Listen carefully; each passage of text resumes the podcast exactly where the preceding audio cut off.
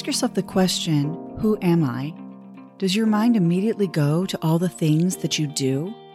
Let's talk about why that might be a problem. Welcome to the Joyfulicity podcast. I'm your host, Laura Wakefield. So, this week I made kind of a massive decision in my personal life. I have moved down here recently to Florida and was in the process of getting licensed to sell real estate down here. I'd taken all the classes. I was just on the cusp of taking the exam, and I decided that I'm not going to pursue my licensing down here after all. Now, that's a big deal for me because that's what I've done pretty much all of my professional career. And it's kind of what I know how to do best. And it's, it's a profession that I've enjoyed in many ways. But really, it's, it's become a huge part of my identity. So to decide not to pursue that licensing down here is a bigger deal than it may sound at first glance. And I decided it for many reasons. The, kind of the tipping point for me came with some different lawsuits that are pending in the courts right now that look to possibly change the structure of the way that we do real estate in the next years coming up. Not necessarily so much that that's going to be a horrible thing for the industry. I just think there's going to be a lot of turmoil a lot of change in the industry coming up. So if I was still in Tennessee, where I've held my license for the last 11 or 12 years, I probably wouldn't be making no changes. But when I'm sitting on the cusp of starting over in a new market and all of the new expenses and the time and effort and energy that that will require, I really had planned to be retired from this business within the next three to five years anyway. So I just made the decision that this isn't a good time for me on a personal level to do that in a brand new area. I'm not making any commentary about, you know, the industry in general. Just for me as a person, I made the decision that that wasn't probably the best idea for me. It's been something that's been pending for a while in the back of my mind. I actually almost retired from the industry a few years back and then jumped back in. And there's a myriad of reasons for that. I love my clients. I love the business itself. I've acquired an immense amount of knowledge over the years in it, and it's a bit of an addictive thing, actually, once you get into it, because it's an exciting business where no two days are the same, and there's a lot to be said for the business. But for me as a single mom, it's actually been very difficult as well. It's a schedule that, on the one hand, does offer some flexibility, but you also work a lot of weekends and a lot of evenings and a lot of holidays and a lot of vacations and and so the, the scheduling can be rather unpredictable which has made it difficult for me as the only parent in my home to be able to be as present for my children as I would like to be. I miss a lot of events. I miss a lot of time with them fully present while I'm on my phone putting out fires. And so it's been pending in the back of my mind for quite a while to make a change.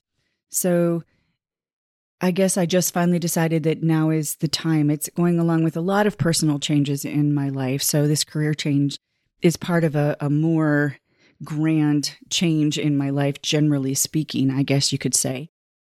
The reason I want to talk about this today, though, isn't really to talk about my career change. That will probably come in a later episode because I do have some ideas about what comes next for me. It's more to talk about why it took me so long and so much hand wringing to come to this decision. And it goes back to what I said earlier that this had become quite a big part of my identity, both online and even just within my own self. And so every time I thought about quitting, all of those fears would pop up in me. Well, what else do I do? I, this is what I know how to do best. It's what I've always done. It's who I am. How do I not be a realtor? How do I not have my real estate license? It's just what I do. And so every time I would begin to step forward toward the things that my heart was calling me toward, I would sort of run back to the safety of familiarity in that because the question was always in my mind well, what, what do I say now if somebody asks me, What do you do in casual conversation, on dating apps? Everywhere this question comes up all the time in society what do you do? And we have a knee jerk reaction to that. Well, I'm a realtor, or I'm a banker, or I'm this or that, or whatever it is that we do, or I'm a stay at home mom, or whatever labels that we have easily at hand in our mind is what we spit out when someone asks that question. And what do you do when the answer to that becomes not quite so simple? or perhaps not quite so societally acceptable, or not as clearly defined, it can throw us into a bit of an identity crisis. First of all, in terms of what we think other people are going to think, but also just in terms of our own heart and soul. Who am I without that identity marker? And we do this on a lot of things. Our careers are one of the more notable places that we attach these markers or these labels or these symbols to ourselves. But we do it in a lot of things. Who are you? If someone asks you that question or you ask yourself, Who am I? What comes up immediately for you? It's probably a lot of labels. Well, I'm a wife, or I'm a girlfriend, or I'm a parent, or I'm a realtor, or I'm a Republican or Democrat, or I'm a Christian or a Muslim, or I'm whatever other things you know it, it, can be about our belief systems it can be about our careers it can be about our relationship status. But the important thing that i want to get at is that we have these labels. And the labels almost always are attached to the things that we do not to the things that we are. And that's a very important distinction to begin to make and a very important understanding to come to that I'm just now beginning to fully integrate into my heart that the things that we do are not who we are. I'm going to say that again. What we do is not who we are. Now, it can be an important reflection of who we are, and it can be things that we choose to do because of who we are. But the things themselves are not who we are. And why is that an important thing to understand? Because all throughout our lives, we're going to be faced with these moments of identity crisis. For instance, here's a good example from my life as my children are beginning to grow up and move away. Part of my identity has always been I'm a mother. I have nine children, so that's obviously been a massive part of my identity. But it's very easy to attach the doings of motherhood to that. So for instance, when somebody becomes a empty nester at the end of that, that can throw them into often a huge identity crisis. Well, what do I do now that my kids are grown up? Who am I now? Because all of my life, when I thought of being a mother, it was all wrapped around perhaps the things that I did. Well, I was a den mother and I was a room mother and I worked in their schools. And these are the things that I did as a mother. As they get older, they don't need me to do those things anymore. But I'm still a mother. And coming to the understanding that I am a mother who loves her children. That is the core of that particular portion of my identity. So when you come to that understanding, it's not about what I'm doing as a young mother. I also ran into a bit of an identity crisis when I suddenly was divorced and needed to become a working mother when I had been an at home mother for 20 years. The ways that I did parenting had to change. I wasn't able to be in the classroom all the time. There was things that I used to do that I couldn't do anymore. And so I constantly felt like I was failing as a mother because I wasn't doing it the way that I used to be able to do it. And it's important to always understand I'm still a mother who loves her children. It just looks a little bit different at different times and places along that journey. But the core of that remains the same whether your children are at home, whether you work, whether you're a stay at home parent, whether you've got little children or adult children moving into grandparenthood, you're still a mother who loves her children. Just the outward appearance of what that looks like day to day will change, but your basic identity does not.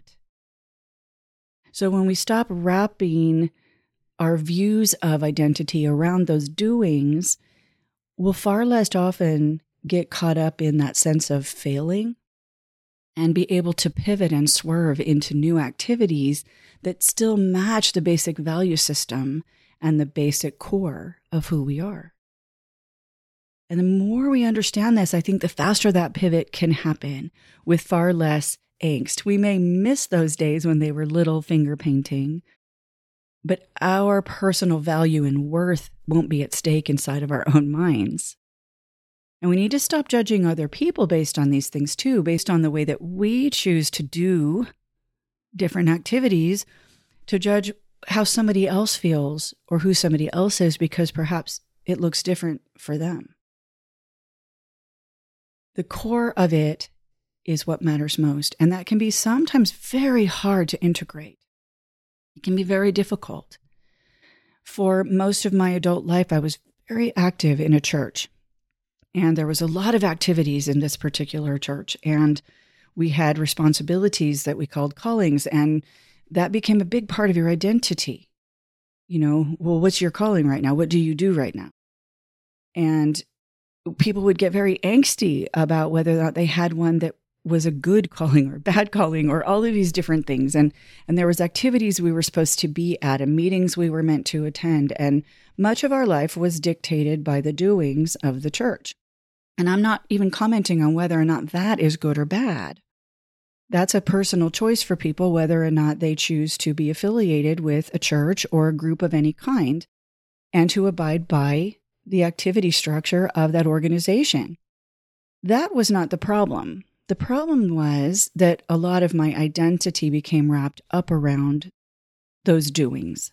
And so when I began to question the doctrine of that church years later and left the church, I was once again thrown into a massive identity crisis because who was I without this label? Who was I without being able to say that I am this? I do this. And I, I floundered for quite a long time, feeling like I no longer had a foundation before I finally landed and realized that my identity was wrapped up in my personal relationship with God, universe. Most of you that listen to this podcast know that I think it's all the same, whatever name you give it. But that that was my identity was a person that valued spirituality and a closeness to God. My identity never was or should have been membership in a particular organization. The organization could be a reflection of the things that I believe, and my membership there could demonstrate that. But my true identity comes from that personal connection with spirit. And that remained unchanged no matter what church I affiliated with, or could remain unchanged if I allowed myself to understand that.